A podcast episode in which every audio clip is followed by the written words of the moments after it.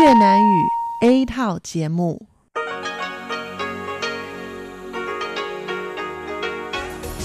Đây là Đài Phát thanh Quốc tế Đài Loan RTI.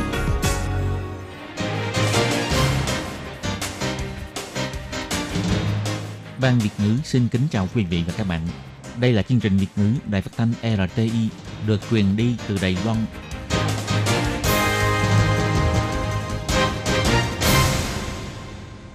Hello, tôi Kim xin kính chào các bạn. Hoan nghênh các bạn đã đến với chương trình Việt ngữ ngày hôm nay của chúng tôi. Các bạn thân mến, hôm nay là Chủ nhật, ngày 29 tháng 12 năm 2019, cũng tức mùng 4 tháng Chạp âm lịch năm kỷ hợi. Chủ nhật hôm nay là ngày Chủ nhật cuối cùng của năm 2019. Chỉ còn vài ngày nữa thôi là chúng ta đã bước sang năm mới rồi. Trước thềm năm mới thì Tố Kim cũng xin chúc cho tất cả mọi người luôn an vui, hạnh phúc và tràn đầy may mắn. Happy New Year!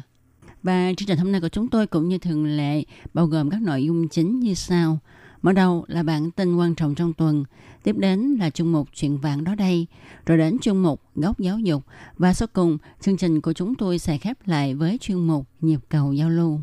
Mở đầu chương trình hôm nay tôi Kim xin mời các bạn cùng đón nghe bản tin quan trọng trong tuần. Và trước hết, mời các bạn cùng theo dõi các mẫu tin tấm lược. Chính phủ Hồng Kông từ chối hỗ trợ pháp lý lẫn nhau. Bộ Tư pháp Đài Loan cho biết thật đáng tiếc. Nếu trong nước bùng phát dịch tả heo châu Phi, Đài Loan sẽ cấm vận chuyển và cấm giết mổ heo ít nhất 7 ngày. Đại học Y Dược thành phố Hồ Chí Minh khánh thành trung tâm hỗ trợ dự án và đổi mới sáng tạo. Theo thống kê của Bộ Y tế và Phúc lợi Đài Loan, có trên 60% trẻ em dưới 6 tuổi bị sâu răng. Chính quyền Đài Trung phạt nhà máy nhiệt điện Đài Trung lần 3, rút bỏ giấy phép hoạt động hai tổ máy. Rồi hộp pate gan heo của Việt Nam bị kiểm tra ra là có chứa virus dịch tả heo châu Phi. Đài Loan lập tức cấm bán và hạn chế nhập khẩu sản phẩm này. Và sau đây Tốt Kim xin mời các bạn cùng đón nghe nội dung chi tiết của bản tin quan trọng trong tuần này nhé. Một người Đài Loan bị nghi ngờ có dinh líu đến một vụ cướp ở Hồng Kông. Bộ Tư pháp Đài Loan thỉnh cầu hỗ trợ pháp lý lẫn nhau từ phía Hồng Kông. Báo chí đăng tin, chính phủ Hồng Kông đã từ chối. Khuyên ngày 22 tháng 12, Bộ Tư pháp Đài Loan cho hay, từ vụ Trần Đồng Giai cho đến vụ này, chính phủ Hồng Kông lại tiếp tục từ chối hỗ trợ pháp lý giữa Đài Loan và Hồng Kông, khiến cho con người cảm thấy đáng tiếc. Tối ngày 22 tháng 12, chính quyền đặc khu Hồng Kông chỉ ra Đài Loan biết rõ Hồng Kông không có luật cho phép Hồng Kông và Đài Loan cung cấp hỗ trợ pháp lý lẫn nhau và trao trả tội phạm bỏ trốn. Vậy mà vẫn tiếp tục nói xấu Hồng Kông bằng những nhận xét vô trách nhiệm. Chính quyền đặc khu Hồng Kông phản đối và cảm thấy phản cảm đối với việc này. Vụ việc là như thế này, người đàn ông họ Lâm người Đài Loan bị hiểm nghi cơ dân liếu đến vụ cướp đồng hồ hàng hiệu ở Tiêm Sa chủy sau đó chạy trốn về Đài Loan. Vừa qua, Sở Kiểm sát Đài Trung được phép tạm giam sự kiểm sát đầy trung đã lấy được bằng chứng phạm tội tại Hồng Kông của người đàn ông này và cũng đã xin chính quyền Hồng Kông hỗ trợ người bị hại đến Đài Loan để lấy lại đồ vật bị trộm cắp. Bộ Tư pháp cũng đã thông qua Ủy ban Trung Hoa lục địa gửi yêu cầu hỗ trợ pháp lý lẫn nhau với phía Hồng Kông. Bộ Tư pháp cho biết, chính phủ Hồng Kông lại một lần nữa từ chối hỗ trợ tư pháp lẫn nhau, xem thường quyền lợi của nạn nhân, khiến cho con người cảm thấy đáng tiếc. Bộ Tư pháp nhấn mạnh là một quốc gia pháp trị, Đài Loan luôn tích cực hỗ trợ trong tất cả các yêu cầu hỗ trợ pháp lý lẫn nhau để chống tội phạm xuyên biên giới. Tư pháp Đài Loan luôn giữ thái độ tích cực, chịu trách nhiệm trừng phạt và loại bỏ cái ác để bảo vệ công lý và không bao giờ trốn tránh trách nhiệm hoặc là cân nhắc yếu tố chính trị, viện cớ các lý do để không hỗ trợ pháp lý lẫn nhau. Đài phát thanh Hồng Kông đưa tin, chính quyền đặc khu Hồng Kông hồi ứng giới truyền thông rằng chính phủ Hồng Kông phản đối mạnh liệt đối với việc phía Đài Loan không ngừng phát biểu những lời lẽ không đúng sự thật về việc hỗ trợ pháp lý giữa Đài Loan và Hồng Kông. Kể từ khi Trung Quốc thông báo trường hợp nhiễm dịch tả heo châu Phi đầu tiên vào tháng 8 năm ngoái, toàn châu Á đã có 11 quốc gia xảy ra dịch tả heo châu Phi. Đài Loan may mắn vẫn chưa bị nhiễm. Ngày 23 tháng 12, trước sự dẫn dắt của ông Trần Cát Trồng, chủ nhiệm Ủy ban Nông nghiệp, cũng là người chỉ huy Trung tâm ứng phó thiên tai Trung ương về dịch tả heo châu Phi Đài Loan, trung tâm đã tiến hành cuộc suy diễn về trường hợp nhiễm dịch tả heo châu Phi, tổng cộng được chia thành 3 giai đoạn. Giai đoạn thứ nhất là danh sách trang trại chăn nuôi heo ở khu vực bị nhiễm dịch khoảng 3 tới 5 cây số đều phải được nắm rõ, khởi động hệ thống cảnh báo xe vận chuyển heo, đồng thời tiến hành theo dõi tình hình dịch bệnh, thiết lập trạm kiểm soát và trạm kiểm dịch và khử trùng xe tải vận chuyển heo. Giai đoạn thứ hai bao gồm chuẩn bị vật tư phòng chống dịch và xử lý xác heo trong các trang trại vân vân. Phó chủ nhiệm Ủy ban Nông nghiệp Huỳnh Kim Thành cũng cho hay, từ tình hình dịch tả heo châu Phi của các nước láng giềng đều có thể phát hiện rằng các vụ thông báo nhiễm dịch đều chậm trễ. Điều này cho thấy, ngay trong thời gian đầu tiên xảy ra dịch tả heo châu Phi, không được đánh giá ngay lập tức từ cái chết của heo. Trong tương lai, phòng chống dịch bệnh nên được mở rộng từ các trường hợp cá nhân sang phòng chống dịch bệnh trong khu vực mới có thể ngăn chặn sự lây lan của virus một cách hiệu quả. Còn đối với việc nếu chẩn đoán trường hợp nhiễm dịch đầu tiên trong nước, trang trại chăn nuôi heo trong vòng bán kính 3 cây số sẽ di chuyển kiểm soát và ít nhất sau 20 ngày không có trường hợp nào xảy ra nữa mới bày bỏ quy định kiểm soát. Ngoài ra, huyện thị nào có xảy ra dịch tả heo châu Phi là không được vận chuyển heo đến các huyện thị khác giết mổ và cũng sẽ cấm vận chuyển, cấm giết mổ heo trên toàn quốc ít nhất 7 ngày. Từ năm 2014, Trường Đại học Thành công Đài Loan đã xây dựng mối quan hệ hợp tác với Đại học Y Dược thành phố Hồ Chí Minh và hai bên đã cùng thành lập trung tâm nghiên cứu chung vào năm 2017 để cùng nhau đào tạo nhân tài và nghiên cứu khoa học y sinh học. Hiện tại, Đại học Y Dược thành phố Hồ Chí Minh muốn thông qua việc sáng lập trung tâm hỗ trợ dự án và đổi mới sáng tạo để xúc tiến nhà trường đưa ra các môn học mới – đồng thời tiếp nối được với nhu cầu của hệ thống trị liệu lâm sàng và ngành khoa học kỹ thuật.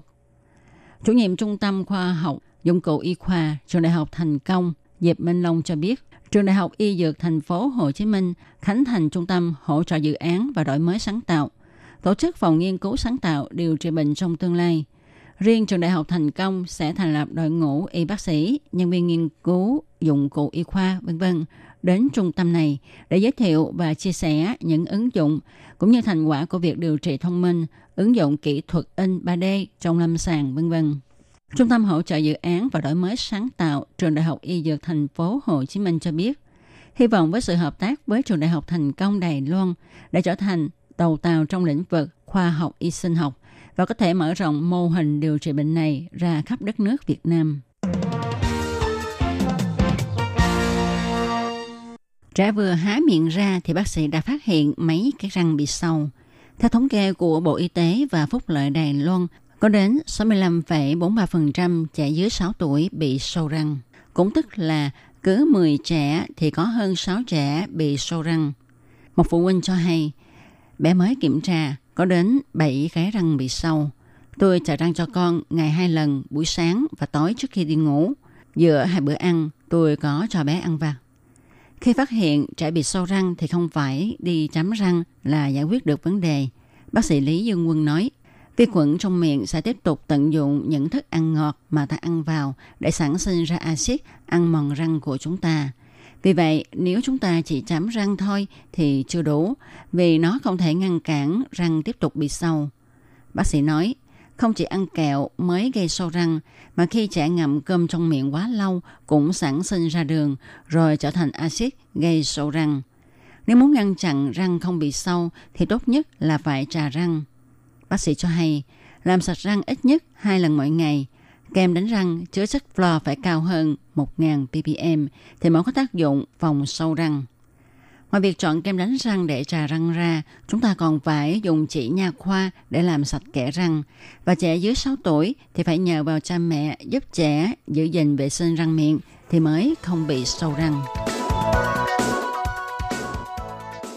Ngày 25 tháng 12, chính quyền thành phố Đài Trung đã phạt nhà máy nhiệt điện Đài Trung 9 triệu đài tệ vì sử dụng lượng than thô quá quy định và tuyên bố hủy giấy phép đốt than của tổ máy số 2 và số 3 của nhà máy nhiệt điện Đài Trung – Lũy kế số tiền phạt từ trước đến nay của nhà máy đã lên hàng trăm triệu đài tệ.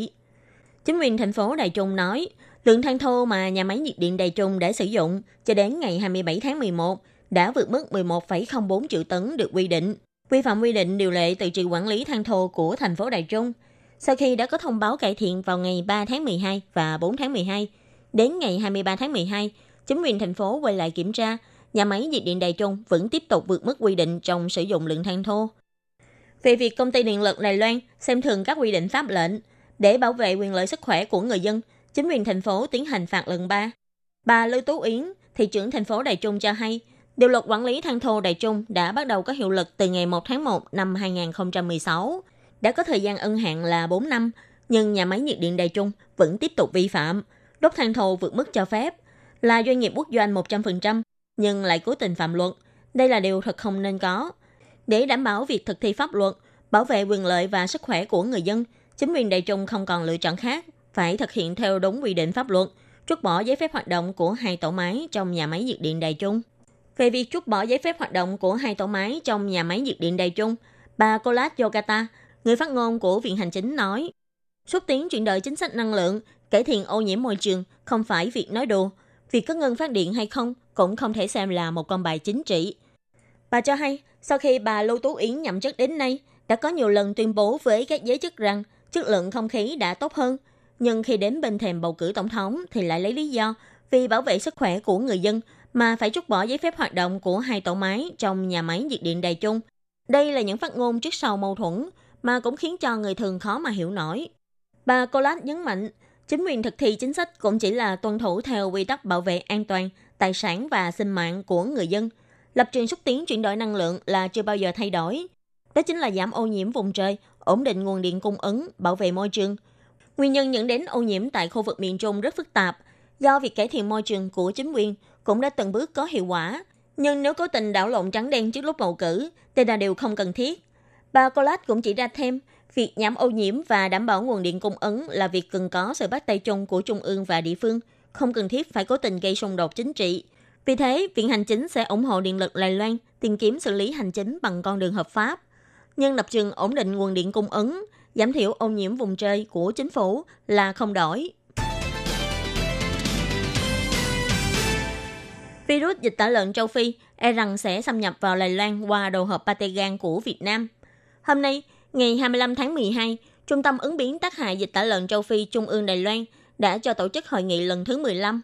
Ông Trần Cát Trọng, chủ nhiệm Ủy ban Nông nghiệp kiêm người đứng đầu của cơ quan này đã cho hay, ngày 9 tháng 12 đã kiểm tra thấy nucleic acid của bệnh dịch tả lợn châu Phi trong đồ hộp pate gan của Việt Nam được bày bán trên thị trường đã thông báo cho Bộ Y tế Phúc Lợi nhanh chóng cấm bán, thu hồi lại sản phẩm này và hạn chế việc nhập khẩu các loại chế phẩm từ thịt heo của Việt Nam. Thịt heo đầu hộp được chế biến với nhiệt độ cao, tỷ lệ lan truyền virus dịch tả lợn châu Phi rất thấp, nhưng do Patagan heo hộp Việt Nam đang bày bán trên thị trường, bị xét nghiệm thấy có chứa nucleic acid virus dịch tả lợn châu Phi. Vì thế, Trung tâm ứng biến dịch tả lợn sẽ tiến hành xét nghiệm toàn diện đối với đồ hộp thịt hoặc đồ hộp có chứa thịt, nước sốt, nước súp và các chế phẩm lặt vặt khác được nhập khẩu từ Trung Quốc, Việt Nam, Hàn Quốc và Philippines để kiểm tra việc quản lý nguồn nguyên liệu chế biến liệu đã đảm bảo chưa và sẽ tiến hành điều chỉnh việc nhập khẩu chế phẩm thịt một cách linh động. Các bạn thân mến, các bạn vừa đón nghe bản tin quan trọng trong tuần. Tôi Kim xin cảm ơn các bạn đã theo dõi.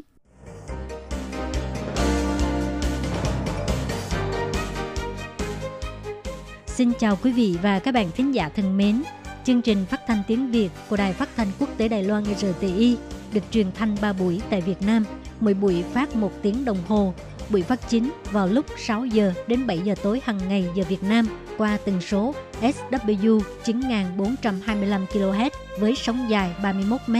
bị phát lại lần thứ nhất vào hôm sau 9 giờ tới 10 giờ tối Việt Nam qua tần số SW 9625 kHz với sóng dài 31 m.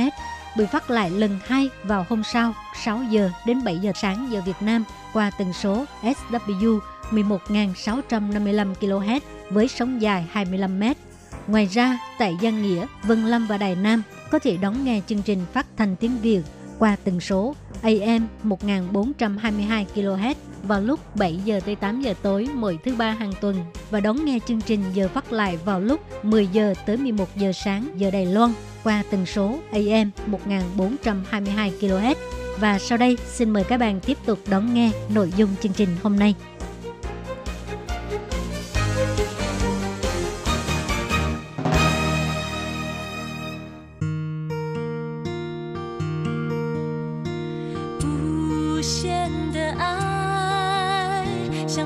世界传开，永恒的关怀来自他。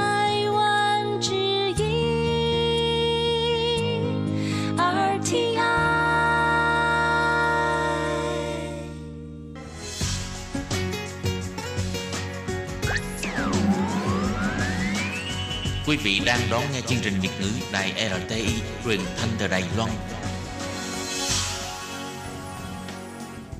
Chào mừng các bạn đến với chuyên mục Chuyện vãng đó đây do Minh Hà thực hiện.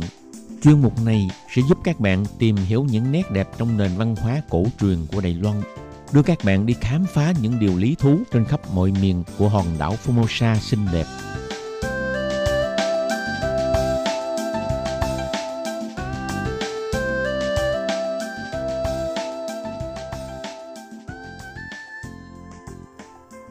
Xin kính chào quý vị và các bạn. Các bạn thân mến, hôm nay trong chương một truyện vạn ở đây Minh Hà mời các bạn đi thăm và tìm hiểu lịch sử của một số kiến trúc cổ tọa lạc tại thành phố Đài Bắc ngày nay. Đầu tiên là giới thiệu về cục bưu điện ở thành phố Đài Bắc, câu chuyện phát triển của bưu chính Đài Loan và sau cùng đi làm quen với kịch trường Hồng Lâu, một nơi cổ tích rất giàu nét đặc sắc về kiến trúc. Mời các bạn cùng lần lượt đón nghe nội dung sau đây nhé.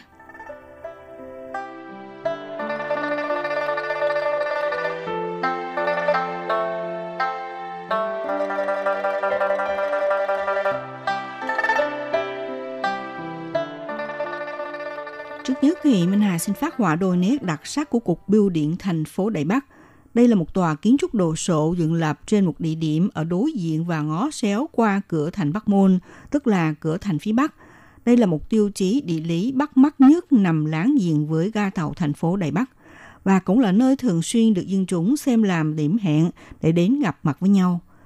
Danh xưng toàn bộ của tòa kiến trúc này bây giờ được gọi chung là Cục Quản lý Bưu chính khu vực phía Bắc của Đài Loan. Từ thời kỳ Nhật Bản chiếm đóng tại Đài Loan thì đây là một trung tâm luôn luôn nắm chặt công việc quản lý, điều hành về nghiệp vụ biêu chính của toàn cõi Đài Loan. Vì thế chiếm một vai trò khá quan trọng trên trang sự phát triển biêu chính của Đài Loan. Hiện nay thì được xếp vào loại cổ tích thuộc cấp 3. Tiền thân của Cục biêu điện Đài Bắc là Tổng cục biêu chính do quan tuần phủ Lưu Minh Truyền sáng lập, đầu tiên được thiết lập tại bến tàu Đại Độ Trình, một thương cảng quan trọng ở Đài Bắc. Thời gian Nhật Bản cai trị Đài Loan, chính quyền Nhật Bản thiết lập một mạng lưới đường sắt nối liền khu vực Nam Bắc, cho nên khiến cho vai trò của ga tàu hỏa ngày càng giữ tầm quan trọng trên đường vận chuyển. Vì xét thấy nghiệp vụ của Biêu cột ngắn liền mối quan hệ chặt chẽ với ga tàu, do đó ban quản trị cho dời địa điểm cục biêu chính đến vị trí bây giờ. Theo khuôn viên của cấu trúc ngày xưa, tòa kiến trúc này được xây theo kiểu Nhật Bản, sau này xảy ra đám cháy lớn, cộng thêm khoảng không gian eo hẹp không đủ sử dụng cho dịch vụ bưu chính phát triển ngày càng mạnh, mới có quyết nghị cho chỉnh tu và xây lại theo một dạng thức khác. Năm 1926 bắt đầu khởi công xây cất, kéo dài thời gian 4 năm mới hoàn thành công trình và cho đặt tên là Cục Bưu chính tiện lợi ở Đài Bắc. Sau khi Đài Loan tách khỏi ách thống trị của Nhật Bản, cơ quan này vẫn tiếp tục chấp hành dịch vụ bưu chính và mở rộng diện tích của bưu cục. Tuy nhiên, tùy theo ngành bưu chính phát triển theo tốc độ thật nhanh, môi trường này không còn đáp ứng theo nhu cầu biểu chính, ngày càng phát triển khổng lồ. Do đó, bắt đầu thu nhỏ lại phạm vi quản lý nghiệp vụ biểu chính cho toàn khu vực và chính thức đổi tên thành Cục Quản lý biêu chính ở khu phía Bắc của Đài Loan. Sau đây thì Minh Hà xin kể tiếp về câu chuyện phát triển của ngành biêu chính Đài Loan. Chúng ta sẽ chia làm 3 giai đoạn. Trước tiên là nói về thời kỳ phát triển từ đời vua nhà Thanh. Quan triều đình thời đó đã lập ra một loại dịch vụ gọi là phố đệ. Mặc dù có chức năng tương đương như biêu cục, tuy nhiên chỉ phụ trách công việc chuyển đưa công văn của chính phủ, còn các loại thư tín của người dân thì do một cơ quan khác, gọi theo danh từ ngày xưa là phê tín quản, do dân thường kinh doanh, để phụ trách công việc đưa thư. Đến năm 1888, quan tuần phủ Đài Loan ông Lưu Minh Truyền sáng lập Tổng cục biêu chính. Đây mới chính thức là một cơ quan của nhà nước được thành lập đầu tiên để chuyển đưa thư tín của dân gian. Quan tuần phủ Lưu Minh Truyền không những thiết lập nhiều điểm căn cứ biểu chính trên toàn khu vực Đài Loan lại còn phát hành tem thư qua một cuộc ờ, cải cách lớn như thế, có thể nói là không thua kém gì so với chế độ biêu chính được thực hành tại các nước tiên tiến ở Âu Châu. Nếu như so sánh với ngành biêu chính thực hành bên đại lục Trung Quốc, đương thời chấp hành theo chế độ bảo thủ, chỉ phục vụ chuyển đưa thư một cách giản dị cho chính phủ và quân đội. Quả thực thì đây là một chế độ thực thi hoàn toàn vượt thời đại. Tới thời kỳ Nhật Bản cai trị Đài Loan năm 1895, quân Nhật Bản đổ bộ hòn đảo Đài Loan nhằm giải quyết vấn đề liên lạc thư tín giữa quân nhân và cựu nhân Nhật Bản với nhân dân trong nước. Chính phủ Nhật Bản lập tức ở toàn tỉnh Đài Loan thành lập 20 biêu cục giả chiến. Tiền thân của biêu cục Đài Bắc chính là biêu cục giả chiến Đài Loan thứ hai. Tuy nhiên đến năm 1895, biêu cục này mới mở cửa cho người Đài Loan sử dụng. Về sau thì theo tình hình phát triển của đường ray xe lửa và các đường xa lộ lần lượt được mở rộng thông xe, xúc tiến ngành biêu chính cũng phát triển mạnh. Năm 1926, Tổng cục Biêu chính Đài Bắc mở rộng diện tích xây cất. Năm 1941, biêu cục ở các nơi cũng được khuếch trương và tăng lên tới 500 điểm phục vụ. Tới thời kỳ Nhật Bản rút quân ra khỏi hòn đảo Đài Loan, chính phủ Đài Loan vẫn nối tiếp cơ sở phát triển ngành biêu chính nhanh chóng trong thời kỳ Nhật Bản chiếm đóng Đài Loan. Theo thống kê, tại toàn khu vực Đài Loan có tất cả các biêu cục vừa lớn và nhỏ đã tăng vọt lên đến trên 12.000 chi nhánh phục vụ. Hàng năm có đủ loại biêu kiện ra vào các biêu cục lên tới hơn 1 tỷ 900 triệu biêu phẩm. Từ con số thống kê này có thể giúp cho chúng ta hiểu rằng sự nghiệp kinh doanh ngành biêu chính ở Đài Loan phát triển ngày càng thịnh vượng.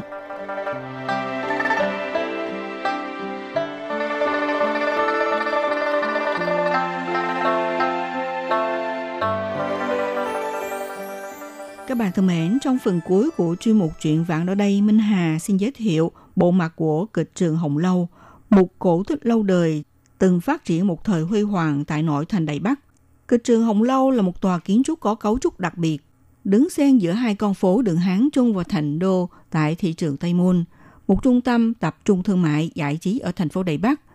Vì kịch trường Hồng Lâu có tạo hình kiến trúc khá đặc biệt – hiện nay được chính phủ thành phố Đài Bắc quy hoạch thành nhà bảo tàng điện ảnh Hồng Lâu. Cuối đời nhà Thanh ở phía ngoài của Đài Môn đều là mộ mã mọc đầy xung quanh, cũng là nơi nghỉ trang của nhà nước vắng bóng người qua lại. Năm 1885, tuần phủ Liên Minh Truyền nhằm huy động thương nhân đến khu vực Tây Môn phát triển thành trung tâm thương mại, xây dựng các phố xá sầm uất. Do đó bắt đầu ở đây mở con phố Tân Khởi để đi thẳng tới ngôi chùa tổ sư tại Mạnh Giáp, nay được gọi là con phố Trường Sa. Khi người Nhật Bản tấn công vào thành phố Đại Bắc, chính phủ địa phương xây cất một thị trường mang tên phố Tân Khởi ở bên ngoài của cửa thành phía Tây. Năm 1908, xây cất một tòa lầu bằng gạch đỏ có tạo hình bát giác rất tươi đẹp, theo tục gọi là đầu bát giác.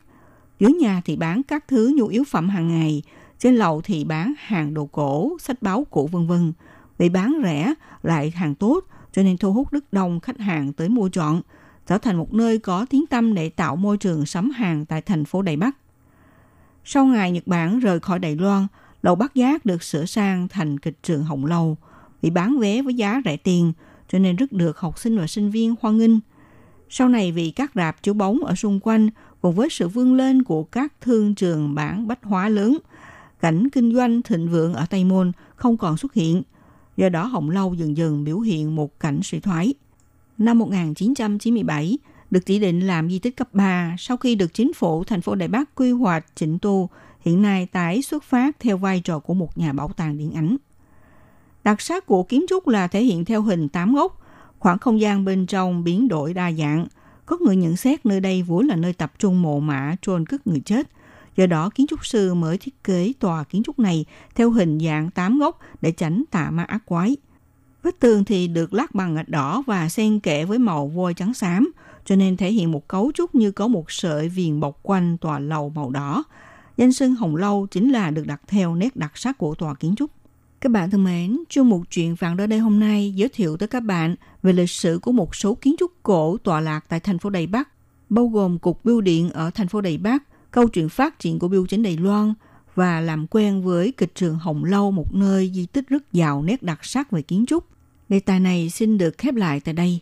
Minh Hà xin thân ái, kính chào tạm gặp bạn.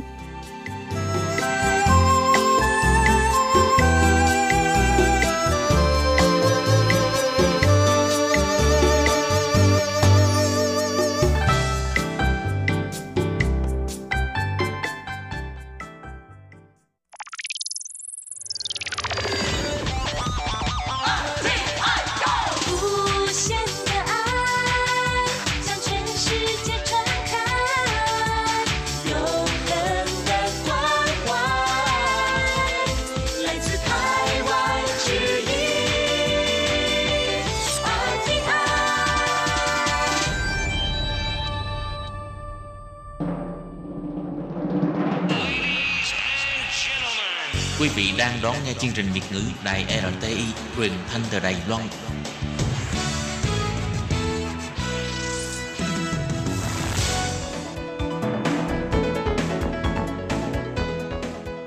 Chào mừng các bạn đến với chuyên mục Góc giáo dục do Khiết Nhi và Lệ Phương cùng thực hiện.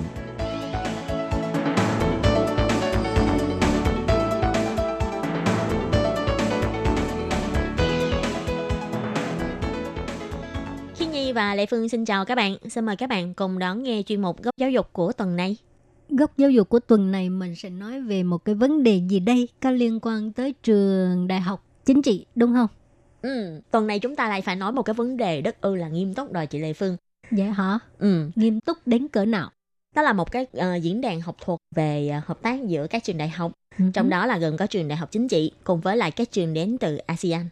Nhưng mà đến từ ASEAN là nước nào? Ừ, đó là bốn trường đến từ trước tiên là Việt Nam, Ừ. và thứ hai nữa là trường Thammasat của Thái Lan và còn có trường đến từ Indonesia và trường Malaysia.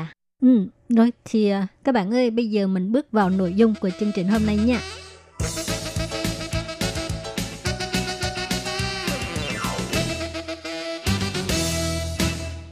Ngày 16 tháng 12 vừa rồi, trường Đại học Chính trị Đài Loan lần đầu tiên tổ chức diễn đàn giáo dục đại học và sau đại học giữa Đài Loan và ASEAN, cho mời 4 trường đại học đến từ 4 nước Đông Nam Á, bao gồm Việt Nam, Malaysia, Indonesia và Thái Lan đến tham dự, cùng tìm hiểu về hướng phát triển sáng tạo của ngành giáo dục cấp cao, nghiên cứu về châu Á và toàn cầu hóa.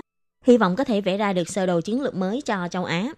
Thì các trường này là bao gồm trường Đại học Khoa học Xã hội và Nhân văn thuộc trường Đại học Quốc gia Hà Nội nè. Cái này là của Việt Nam, Ừ. rồi trường Raman là của Malaysia, còn à, trường Thammasat là của Thái Lan và trường Alanga là của Indonesia. Và ngoài ra, à, phó hiệu trưởng cùng với à, à, chủ quản hành chính với lại giáo sư của bốn trường này á, cùng với các học giả Đài Loan, tổng cộng là khoảng chừng à, 70 người cùng tiến hành một cái à, cuộc thảo luận. Ừ. Và cuộc thảo luận này là chủ yếu để bàn về vấn đề như là xây dựng liên minh chiến lược này, nghiên cứu châu Á và chủ quản của các học viện trường đại học chính trị sẽ cùng đại diện của bốn trường đại học này thảo luận về sự sáng tạo và phát triển của giáo dục bậc đại học và sau đại học. Lần lượt chia sẻ kinh nghiệm hợp tác của mình về lĩnh vực giáo dục đại học và sau đại học tại khu vực châu Á Thái Bình Dương, cũng như là tăng cường chương trình học sáng tạo, uh, trao đổi sinh viên, cử giảng viên đến trao đổi giảng dạy tại các trường của nhau và cho thành lập chương trình dạy học liên hợp để tiến hành sâu sắc hóa giao lưu. Thì theo bà Long Doanh Trân là trưởng phòng thư ký của trường Đại học Chính trị cho biết, à, trường Đại học Chính trị tổ chức diễn đàn giáo dục đại học và sau đại học ASEAN Đài Loan chủ yếu là để ờ, hưởng ứng chính sách thứ năm mới của chính phủ. Ngoài ra, vào cuối năm 2019, trường Đại học Chính trị là ờ, bắt đầu cho thành lập văn phòng hải ngoại đầu tiên tại Thái Lan, cho nên mới có một cái ờ, diễn đàn này. Ừ. Thì trong cái diễn đàn này, ngoài thảo luận về các chuyên đề như hồi nãy chị Lệ Phương với lại Khiết Nhi đã giới thiệu, thì trong diễn đàn lần này còn đặc biệt là sắp xếp 2 giờ đồng hồ để cho những người tham gia hội nghị có thể cùng gặp mặt giao lưu, thảo luận hợp tác. Và trường đại học chính trị cũng bày tỏ, ngoài mượn cơ hội này để tăng cường quan hệ giữa các trường chị em, cũng hy vọng là đại diện của các trường lần này có thể cùng thảo luận về chi tiết hợp tác giữa các bên, để khi thực hiện công tác hợp tác thì cũng có thể xem suôn sẻ hơn.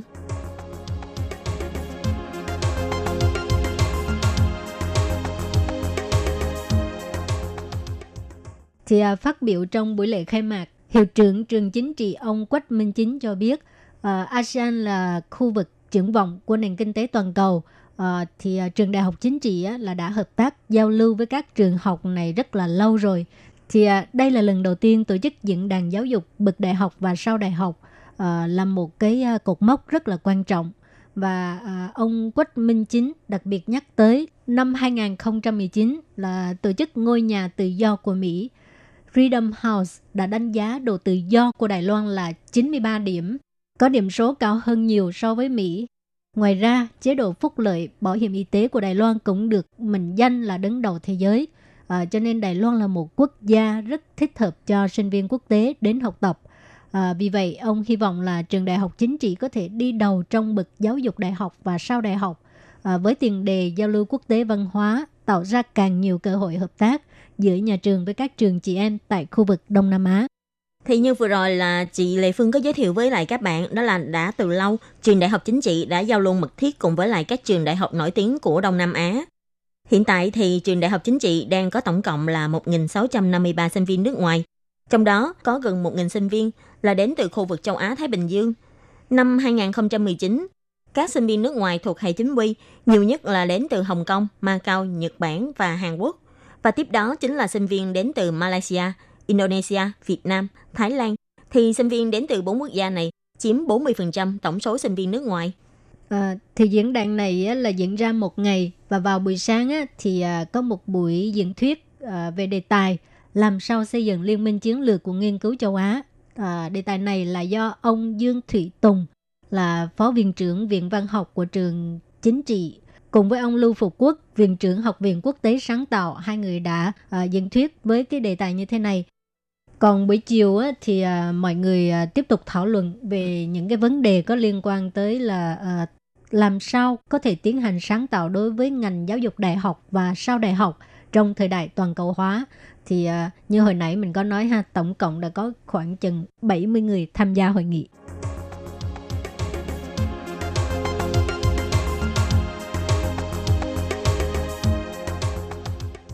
Và điểm nổi bật của diễn đàn lần này đó là liên quan đến ba vấn đề chính trong việc hợp tác giữa năm trường, bao gồm chương trình học đa chuyên ngành đa quốc gia, giáo viên giảng dạy tiếng Hoa và thực tập tại nước ngoài.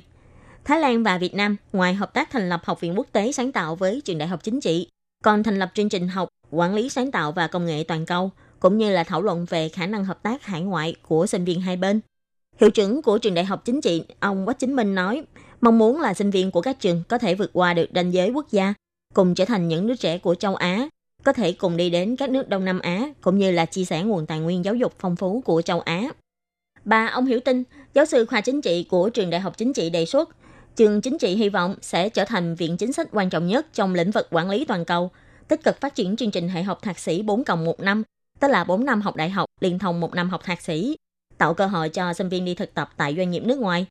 Chương trình học mới ngành quản lý sáng tạo và công nghệ toàn cầu nhiệt liệt hoan nghênh cho sinh viên các trường chị em Đông Nam Á đến đăng ký học.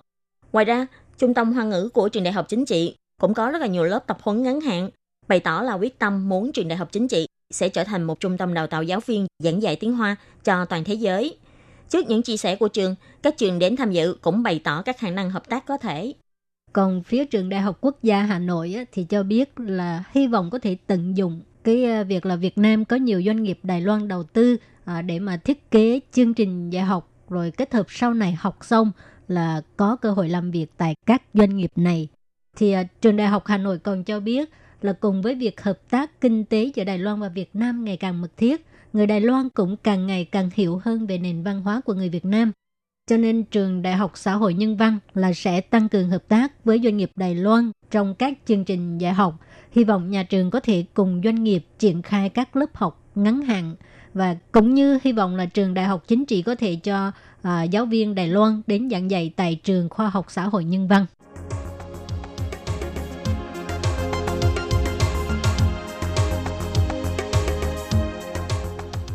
Và trong diễn đàn giáo dục bậc đại học và sau đại học Đài Loan ASEAN, phó hiệu trưởng và đại diện của bốn trường đại học đến từ Thái Lan, Việt Nam, Indonesia, Malaysia đều hy vọng trong tương lai có thể liên kết cùng với đại học chính trị, cùng bày tỏ rất quan tâm đến việc tích cực phát triển chương trình học quản lý sáng tạo và công nghệ toàn cầu, vận dụng Big Data, chương trình liên thông đại học thạc sĩ trong 5 năm, vân vân. Thì ngoài ra, năm trường học là cũng tiến hành thảo luận sâu về cái uh, uh, các vấn đề như là chương trình trao đổi ngắn hạn dành cho sinh viên và giảng viên giữa các trường, rồi cùng thiết kế chương trình học có tính chỉ chung dành cho sinh viên Đài Loan và Đông Nam Á. Và ông Quách Chính Minh uh, cho biết là trường đại học chính trị đề xuất liên kết quốc tế là có rất nhiều ưu thế. Trong đó bao gồm việc nhà trường có những học viện và giáo viên ưu tú, rồi có môi trường quốc tế hóa, cởi mở, thân thiện và linh động. Còn có học bổng cho sinh viên quốc tế ưu tú, thì đó đều là những ưu điểm thu hút sinh viên quốc tế. À, ông cũng tuyên bố thành lập học viện thứ 10 của trường đại học chính trị, học viện quốc tế sáng tạo. Sẽ lấy trọng tâm là nghiên cứu toàn cầu, xem trọng việc giáo dục song ngữ, tiếng Anh và tiếng Hoa. Thì uh, trong năm học thứ nhất và năm thứ hai của học viện này á, là sẽ không phân chuyên ngành. Đến năm thứ ba là sẽ do sinh viên tự lựa chọn ba hướng đó là quản lý toàn cầu, nghiên cứu châu Á, quản lý công nghệ và sáng tạo toàn cầu uh, chọn ra cho chuyên ngành của mình. Và ông cũng nhấn mạnh là sau này năm trường sẽ tăng cường giao lưu trao đổi sinh viên và giáo viên cùng xúc tiến chương trình giảng dạy liên hợp về lĩnh vực nghiên cứu toàn cầu, cũng giống như à, liên minh ngôi sao của hãng hàng không giữa các trường đại học cũng có thể tổ chức thành một liên minh lớn tương tự như vậy. Như trường đại học Thammasat của Thái Lan nằm trong top 3 của những trường đại học danh giá của Thái Lan. Lần này thì có phó hiệu trưởng học thuật là tiến sĩ Edison Chun Cha Sok đến tham dự hội nghị. Trong diễn đàn, ông Edison đã đề xuất là năm trường đại học có thể hợp tác cùng đưa ra các khóa học online, chia sẻ tài nguyên thông tin của các trường, để sinh viên đang theo học tại các trường này khi theo học các khóa học này cũng có thể được tính tính chỉ trong trường. Ông Edison bày tỏ, trường đại học chính trị là trường hàng đầu Đài Loan về lĩnh vực giảng dạy và nghiên cứu. Ông rất mong là giữa trường Thammasat và trường đại học chính trị sẽ có thêm nhiều sự hợp tác trong lĩnh vực nghiên cứu về ngành văn học, pháp luật và kinh tế. Trường Thammasat vốn nhĩ là một trường rất quốc tế hóa, vì trường đã cho thành lập 260 cơ sở hợp tác trên 46 thành phố trên toàn thế giới.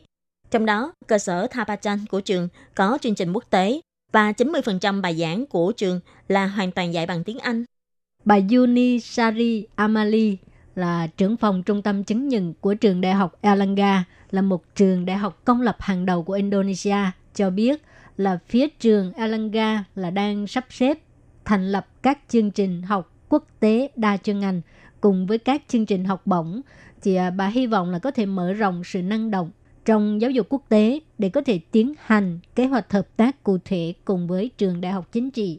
Ngoài ra, à, lần đầu tiên đến Đài Loan, bà Yuni đã khen ngợi Đài Bắc là một thành phố xinh đẹp và có ấn tượng rất là sâu sắc về cái à, sân trường và môi trường tuyệt vời của trường đại học chính trị. Còn Phó giáo sư tiến sĩ Hoàng Anh Tuấn đồng thời cũng là phó hiệu trưởng của Trường Đại học Khoa học Xã hội và Nhân văn Hà Nội, thì bày tỏ Việt Nam và Đài Loan có nền văn hóa tiếp cận. Tuy Trường Đại học Quốc gia trực thuộc quản lý của Thủ tướng Chính phủ có tương đối nhiều ràng buộc, nhưng trong việc hợp tác cùng với Trường Đại học Chính trị sẽ có thể linh động hơn.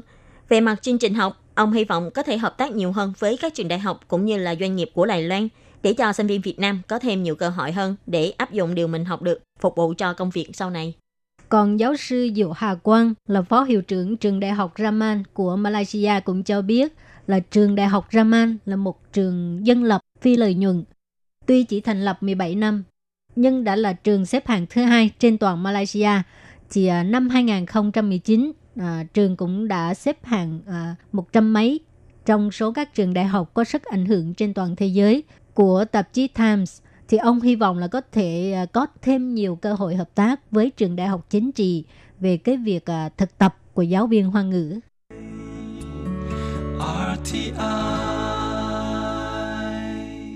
Vừa rồi là các nội dung được thảo luận trong diễn đàn giáo dục bậc đại học và sau đại học giữa Đài Loan và ASEAN do Trường Đại học Chính trị Đài Loan tổ chức lần đầu tiên cùng với sự tham dự của các trường đến từ bốn nước của Đông Nam Á như Việt Nam, Malaysia, Indonesia và Thái Lan.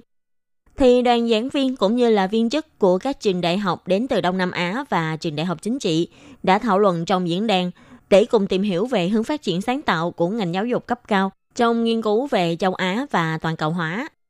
Trường Đại học Chính trị Đài Loan hy vọng có thể thành lập chương trình liên hợp nghiên cứu toàn cầu, thành lập liên minh 5 trường đại học, trong đó bao gồm trường Đại học Chính trị của Đài Loan cùng với lại trường Đại học Thammasat của Thái Lan, trường Đại học Khoa học Xã hội và Nhân văn Hà Nội của Việt Nam, trường Đại học Raman của Malaysia và trường Đại học Elangga của Indonesia. Cùng thực hiện các công tác giao lưu và hợp tác trong lĩnh vực ngành giáo dục bậc đại học và sau đại học. Cụ thể nhờ thành lập khóa học đa chuyên ngành đa quốc gia, trao đổi sinh viên cũng như là trao đổi giáo viên giảng dạy hoa ngữ hay là thực tập tại nước ngoài vân vân. Và các bạn thân mến, chuyên mục góc giáo dục của tuần này cũng xin tạm khép lại tại đây. Cảm ơn sự chú ý lắng nghe của quý vị và các bạn. Xin thân ái chào tạm biệt các bạn. Bye bye. Chào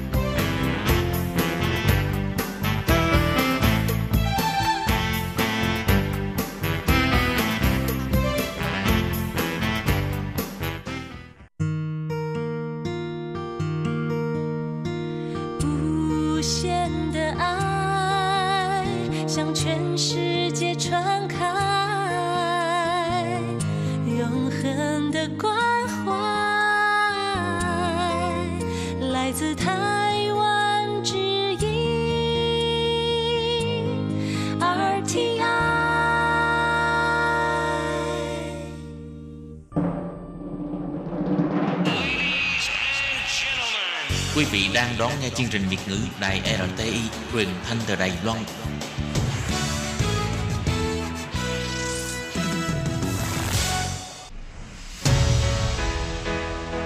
Tố Kim Tường Vi, Chào mừng các bạn đến với chuyên mục Nhịp cầu giao lưu. Mong rằng tiết mục này là nơi chia sẻ tâm tư tình cảm của mọi người, thắt chặt mối thân tình giữa các bạn với chúng tôi. Love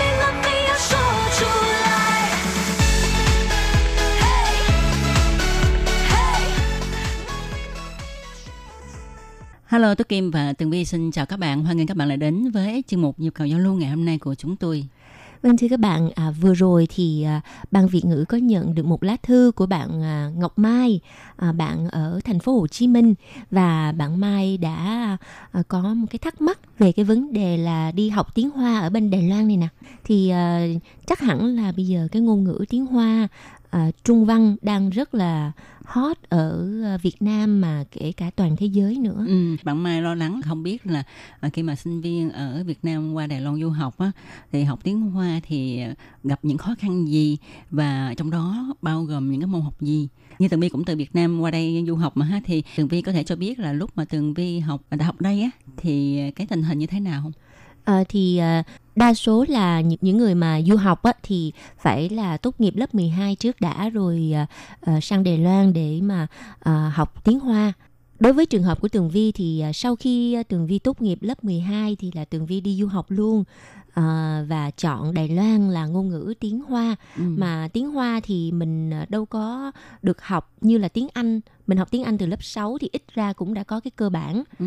vì vậy khi mà Tường Vi qua Đài Loan thì hầu như là không hề có cái cơ bản về tiếng Hoa cả Ừ. cho nên là mình buộc phải đi học tiếng Hoa trước khi mà mình có được vốn ngôn ngữ tiếng Hoa rồi thì mình mới có thể đăng ký thi vào các trường đại học ở Đài Loan và trong quá trình mà Tường Vi học tiếng Hoa ở Đài Loan thì rất là vui Ừ. và không có gì là áp lực hết bởi vì cái môi trường học tiếng Hoa ở đây có thể nói rất là quốc tế hóa và trong lớp học ờ, có rất là nhiều các bạn đến từ nhiều nước trên thế giới Ừ. và cái phương pháp giảng dạy của thầy cô ở trong cái trung tâm ngôn ngữ ở bên Đài Loan này thì rất là dễ um, tiếp thu Ồ. và Tường Vi tốn khoảng tầm thời gian là gần 2 năm thôi Tường Vi đã có thể đọc viết khá là tốt từ đó mới à, đăng ký thi đại học Nghe Tường Vi chia sẻ như vậy ha thì bạn Ngọc Mai đừng có lo lắng, đừng có sợ sệt ha. Nếu mà bạn có ý muốn thì hãy mạnh dạn đăng ký.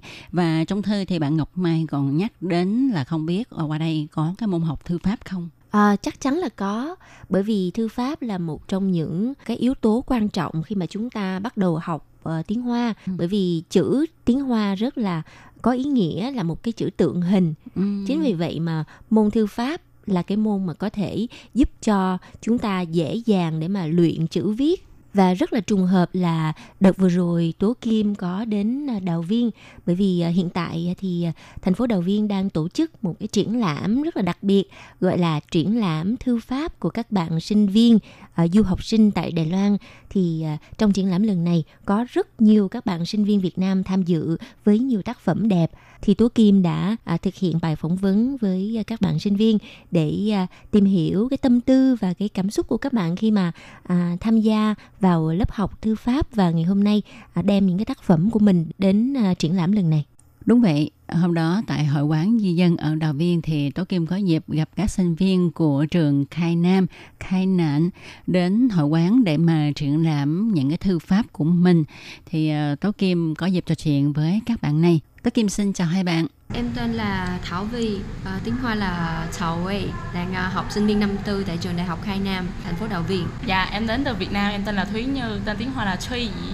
Dạ, em cũng là học sinh năm tư tại trường Khai Nạn. Dạ. Với cái duyên cớ nào mà tụi em chọn sang Đài Loan du học mà không đi các nước châu Âu hay là đi Úc? Dạ, à, bản thân em là người Việt gốc Hoa, em đối với tiếng Hoa là rất là có hứng thú. Từ nhỏ em đã học tiếng Hoa rồi và cũng thích văn hóa của người Hoa nữa. Nên em muốn qua Đài Loan và giao lưu nhiều hơn về văn hóa rồi về ngôn ngữ nữa. Dạ, với lại à, bên Đài Loan à, đặc biệt là họ học chữ phồn thể và chữ phồn thể thì rất là bao quát cái văn hóa của người Hoa. Dạ. Còn cái À, em thì à, giống à, đa số các bạn người Việt Nam mà không phải gốc Hoa ở đây thì tại vì em có gia đình ở em có mẹ cha, cha lại Thái Quan có nghĩa cả lại tới Đài Loan. Em thì từ nhỏ em không thích tiếng Hoa nhưng mà sau khi em tới Đài Loan và đi học em bắt đầu yêu thích tiếng Hoa và em quan trọng em cũng giống như bạn Như đây là em thích tới Đài Loan là tại vì dạy chữ phồn thể. Tại vì chữ phồn thể rất là đối với em thì chữ phồn thể rất là đẹp và nó nó nó gồm văn hóa lịch sử của người Hoa ở đó. Thì em những năm đầu tiên mà qua đây thì tụi em có gặp khó khăn gì về ngôn ngữ hay không? Dạ, ờ, tuy rằng có học tiếng Hoa nhưng mà qua đây thì người bản xứ họ nói chuyện rất là nhanh. Nên em phải ờ, tập trung nghe mới nghe được họ nói Và sau đó phải chỉnh cho khẩu âm của mình nói chuyện Sao cho mà có thể phát âm chuẩn. Và sau đó là tại vì lúc trước ở Việt Nam chỉ học chữ giản thể thôi. Cái qua đây là mới học chữ phồn thể nên phải tắt, bắt đầu làm quen chữ phồn thể. Và sau đó học viết văn, học nghe, học nói là toàn bộ đều phải bắt đầu lại từ đầu hết. Như em như thì có lẽ là thuận lợi hơn em vi ha. Vi vi như thế nào? Tại vì em không em chưa học qua tiếng Hoa ở Việt Nam cho nên là em tới Đài Loan là trường sắp cho em vô một cái lớp uh, Ngữ trung 心 là bắt học ờ, khoảng ờ, là phải thi tiếng Hoa bằng tiếng Hoa thì em mới được lên đại học. Cho nên là đối với em thì khó khăn. Tức là thời gian đầu của em thì em lại ở chung với mẹ cho nên là em phát âm tiếng Hoa không có chuẩn sau này. Cho nên là em vừa phải đi làm rồi phải ra ngoài ở chung với ờ, ở một cái khu người toàn người đài thôi.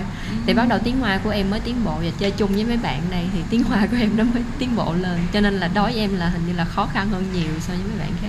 Ờ, như trong lớp của mấy em ha thì ờ, các bạn học á, đa số là người Việt không? Hay là người Đài Loan cũng có? Hay là các nước khác nữa Dạ, bây giờ tụi em đang học cái khoa là Yên Dung Hóa Ngữ Xuế Chi Hầu hết là cho người nước ngoài thôi, không có cho người bản địa. Đa số học sinh Việt Nam là chiếm phần lớn là khoảng 500 mấy bạn lận. Còn những người nước ngoài như Nhật, Bản, Hàn Quốc thì sẽ ít hơn. Như hôm nay đến đây thì thấy à, mấy em viết thư pháp đó.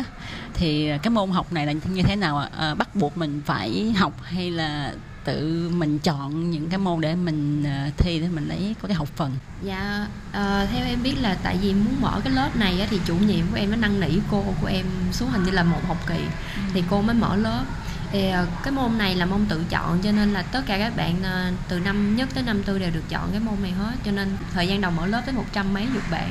Nhưng mà khoảng được một hai tuần gì đó thì chỉ còn có 80 bạn thôi. Tại vì thư pháp nó cần rất là nhẫn nại. Có nhiều bạn phải đi làm cho nên là tâm nó không có đủ đủ tịnh để để viết cái mấy cái chữ này cho nên hơi khó. Dạ. như á thì là người Hoa ha thì có lẽ là đối với cái thư pháp thì cũng có ít nhiều hứng thú không? Còn như Vi tại sao em lại chọn cái môn này để học cái này là tại vì em coi phim Kim Dung nhiều quá đó chị. Tại vì nhỏ là chị em chỉ ở chung với bà từ nhỏ lớn là từng ngày em chỉ coi phim kiếm hiệp với bà em. Cho em rất là thích viết thư pháp cho nên em vừa nghe lớp thư pháp là em nhất định là phải vô cái lớp này chứ khó cỡ nào cũng phải học hết. Rồi thư pháp ha thì mấy em viết theo cái kiểu bây giờ là mình có thể tì cái tay lên giấy phải không? Ờ, nhưng mà em biết cái thư pháp ngày xưa là người ta kêu bằng là không tì cái tay lên giấy. Bây giờ cô dạy là dạy cách nào ạ? Dạ, cô dạy tụi em là để tay lên bàn Tại vì tụi em chưa có công lực để mà nhấc cái tay lên để viết ạ. Dạ, đúng. một tay thì đè lại tờ giấy, một tay thì để tay lên và viết. Dạ, ờ, dạ đúng rồi. Thì ờ, theo như như ha bước đầu vào học thì em cảm thấy nó có khó khăn hơn cái mà mình suy nghĩ không? Dạ có, em không ngờ là mỗi một nét đều có cái cách viết. Dạ, để có cái 笔 phà của nó Và sau đó là cái mô phà nữa. Đấy là mình chấm mực cũng phải là có cái lượng được cái mực của mình lên giấy như thế nào Không bị nhòe hoặc là không bị quá nhạt. Chung là bước nào cũng khó hết Dạ, từng nét từng nét mà học. Dạ. Trong cái buổi triển lãm này ha thì ờ, tất cả các bài tập là cả lớp đều viết hết hay là chọn những bạn nào mà viết đẹp thì mới đến đây để mà trưng bày cho mọi người xem ạ? Dạ tất cả mọi người đều phải viết hết. Dạ. chủ yếu là cô muốn đó, cho mọi người thấy là thành quả là từ cái bữa đầu tiên cho tới hiện tại luôn là tụi em đã trưởng thành trong cái nét viết như thế nào thôi. Chứ ờ, thật ra là nếu mà nói là đẹp thì tụi em chỉ có mới có 4 tháng thôi không thể nào mà đẹp nên không phải gọi là gọi là thành công được. Nhưng mà tụi ít ra là tụi em cũng đã có tiến bộ. Còn ở trong lớp có ai mà chưa bao giờ mà cầm cái bút lông qua không? Dạ tụi em tụi em là bốn tháng chỉ- trước là lần đầu tiên cầm cái bút lông thôi. Dạ em chỉ có cầm bút lông vẽ thôi. Em cũng quẹt quẹt đại mấy nét thôi chị. Dạ lúc trước có cầm lên mà không biết viết. Dạ. Ờ. mình nghĩ người Hoa ở Việt Nam á, à, nhất là ở Sài Gòn, Thành phố Hồ Chí Minh ha, gia đình mà truyền thống tí xíu thì vẫn có viết bằng bút lông. Ờ, ở nhà của Như ờ, không có tập cho em. Dạ hoàn toàn. Không có luôn. Lúc trước đi học ờ, trung tâm tiếng Hoa bên Sài Gòn thì ờ, có cô có dạy Nhưng mà cô chỉ nói là cầm bút lên viết tô theo cái nét thôi Chứ cô không có dạy là viết như thế nào Sau đó lên đại học mới thật sự là viết thư pháp. Dạ.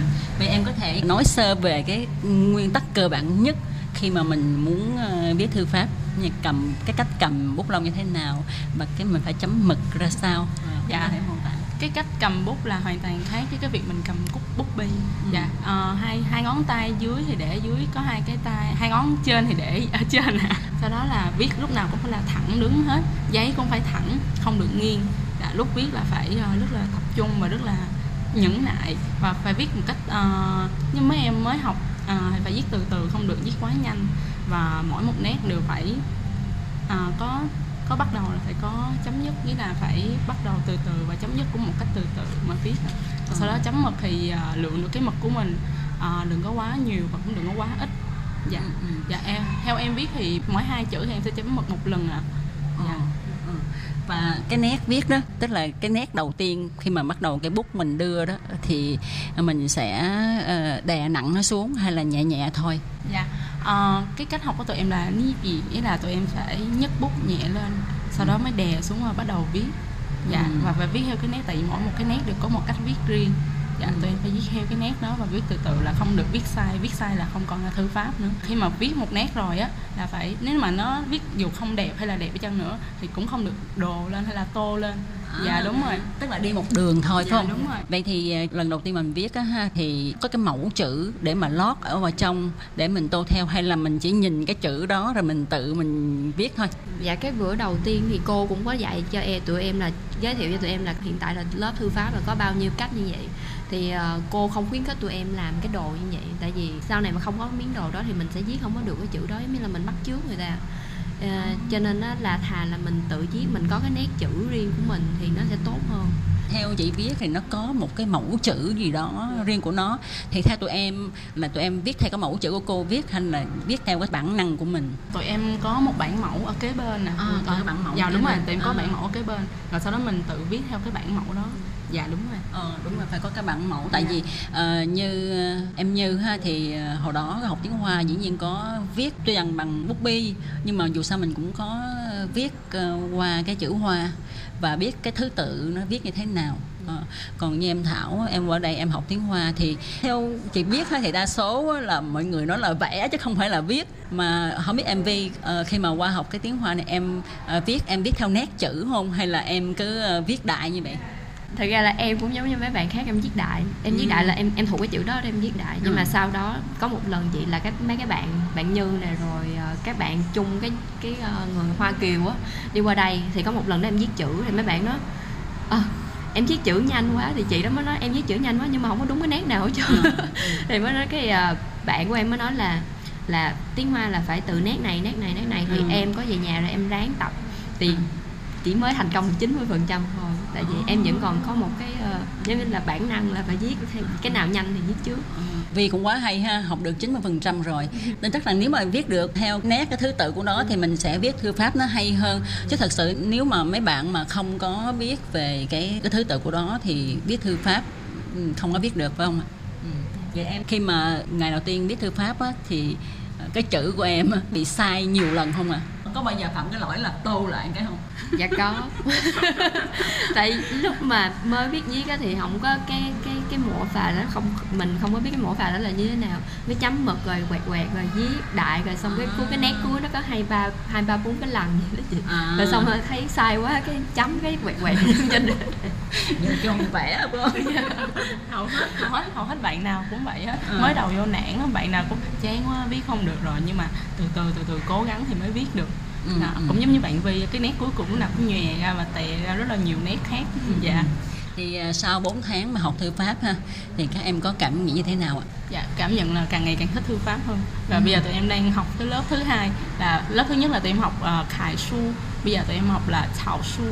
Dạ. À, thảo su. nhầm em nói nhầm dạ là lớp thứ hai là học kỳ hai tụi em học là xiển su.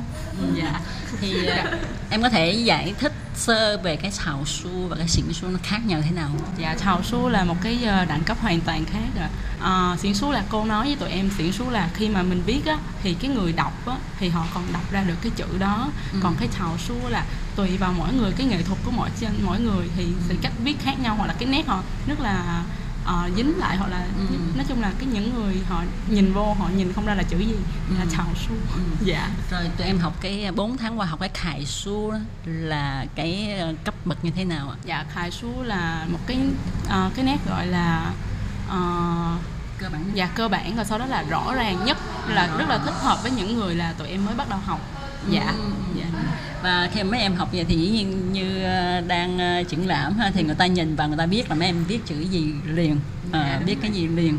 Ờ, rồi mai mốt các em sẽ học tới một lớp nữa là xiển su Dạ. thì nó sẽ cao cấp hơn lớp này cái xíu Ờ. Dạ. rồi nếu mà học xong cái lớp xiển su mấy em còn muốn học cái Sao su không dạ ờ, học nếu mà học xong xiển su nếu mà thực sự là đạt đến được một trình độ nhất định nào đó thì em cũng rất là muốn học qua thảo su Ừ. dạ tại vì xiển su cô nói là mình có thể bắt đầu sáng tác được cái chữ viết của mình rồi không cần phải học theo người ta mà viết nữa. À. dạ không cần phải theo mẫu nữa.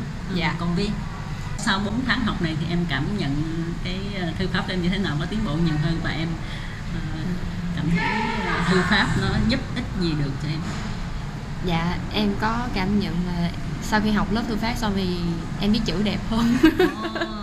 Và dĩ nhiên là chị tin chắc rằng cái ờ, thứ tự cái viết ờ, chữ của em nó sẽ tiến bộ hơn rất là nhiều.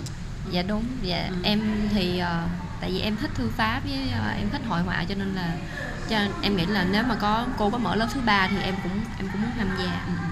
Rồi sau khi mà mấy em triển lãm đây á, thì ờ, mọi người đến xem và ờ, có hồi ứng gì cho mấy em không ạ dạ có hầu hết là mọi dù người là bản địa hay là người nước ngoài họ đến họ cũng hỏi đây là người Việt Nam viết đó hả? Hay là người, người không phải là người bản địa viết đó hả? Mọi người đều rất là ngạc nhiên và mọi người đều nói thật sự là mấy em quá giỏi đi là có thể cố gắng và nỗ lực đến như vậy. Là không chỉ mấy bạn triển lãm nữa là 90 80 90 bạn trên lớp tất cả mấy bạn nó đều rất là nỗ lực.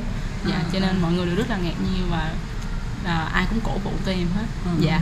Rồi em thấy qua đây thì em cảm thấy có giúp em có nhiều động lực để mà học thật ra là tại vì cô cô cố gắng mỗi ngày. Và cô của em thì ờ, đối xử với tụi em rất là tốt. Với lại ờ, rất là đối với tụi em giống như là rất là tận tâm. Cho nên nó là em em nghĩ là mình cứ phải tiếp tục cố gắng như vậy thì nó nó nó nó mới không làm cô không, Phụ lòng cô. không phụ lòng cô được. Qua đây mới 4 năm mà tiếng Việt sắp sửa quên hết rồi như thế em em em không biết cái từ tiếng Việt đó là phải phải dùng như thế nào. À, hôm nay ha, rất là vui ha được gặp mấy em. Và thấy ờ, chữ mấy em á, thì thật sự mình nói như người ta nói rồi đó không ngờ là việc của mình viết Ờ, tưởng đâu là người Đài Loan viết. Tôi rằng biết là cái nét chữ rất là ờ, đơn sơ nó không phải là chuyên tại vì mới mà nhưng mà ờ, không cũng không ngờ À, không ngờ là à, do các học sinh người Việt mà mới học có mấy tháng là biết được như vậy. Ha. xin chúc mấy em học hành ngày càng tiến bộ và à, mình sẽ lấy được thành tích tốt trong học tập để cho người Đài Loan cũng như các thầy giáo các thầy cô giáo người Đài Loan ha có cái nhìn khác về học sinh người Việt của mình. Dạ cảm ơn chị. Cảm ơn chị. Dạ em chào chị. À, cảm ơn em nha và ngày hôm nay chuyên mục nhịp cầu giao lưu ờ, xin được tạm dừng tại đây. Tường Vi và Tố Kim rất mong nhận được thư của các bạn thính giả gần xa và xin chúc cho các bạn có được một ngày chủ nhật thật là vui. Tường Vi và Tố Kim xin chào các bạn. Hẹn gặp lại các bạn. Bye bye. Bye bye.